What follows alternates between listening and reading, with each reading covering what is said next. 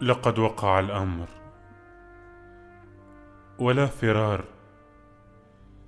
العذاب معك له طعم غير طعم العذاب دونك. ولكنه دائما عذاب جارح.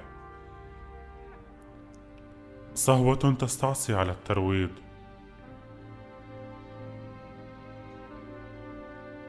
إنني أكره ما يذكرني بك. لأنه ينكأ جراحا. أعرف أن شيئا لن يرتقها. أنا لا أستطيع أن أجلس فأرتق جراحي. مثلما يرتق الناس قمصانهم. ويا لكثرة الأشياء التي تذكرني بك.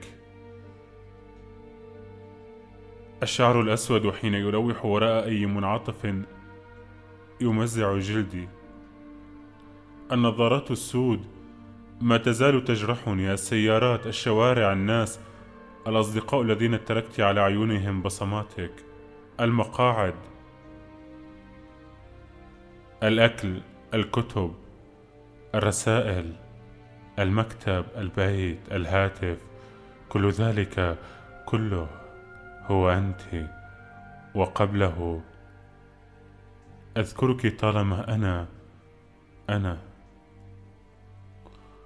وحين أنظر إلى كفي أحسك تسيلين في أعصابي.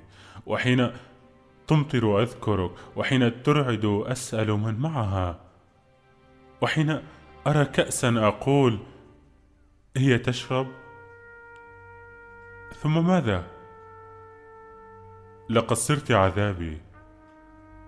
وكتب علي أن ألجأ مرتين إلى المنفى. هاربا أو مرغما على الفرار من أقرب الأشياء إلى الرجل وأكثرهما تجذرا في صدره. الوطن والحب.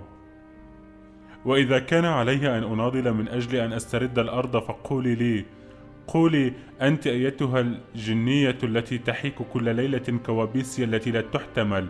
قولي كيف أستردك؟ أقول لك دون أن أغمض عيني ودون أن أرتجف. إنني أنام إلى جوارك كل ليلة وأتحسس لحمك وأسمع لهاثك وأسبح في بحر العتمة مع جسدك وصوتك وروحك ورأسك. وأقول وأنا على عتبة نشيج يا غادة يا غادة. وأغمض عيني. وحين أكتب ليس ثمة قارئ غيرك وحين أقود سيارتي في تعب الليل وحيدا وحيدا أتحدث إليك ساعات من الجنون أتشاجر أضحك وأشتم السائقين أسرع ثم أقف. أحتويك وأقبلك وأنتشي. إنني على عتبة جنون ولكنني أعرف قبل أي إنسان آخر أن وجودك معي جنون آخر له طعم اللذة.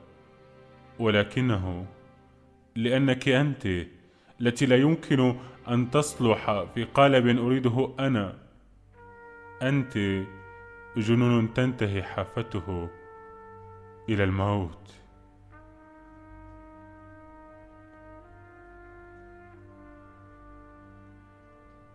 ماذا أقول؟ إنني أنضج مرارا.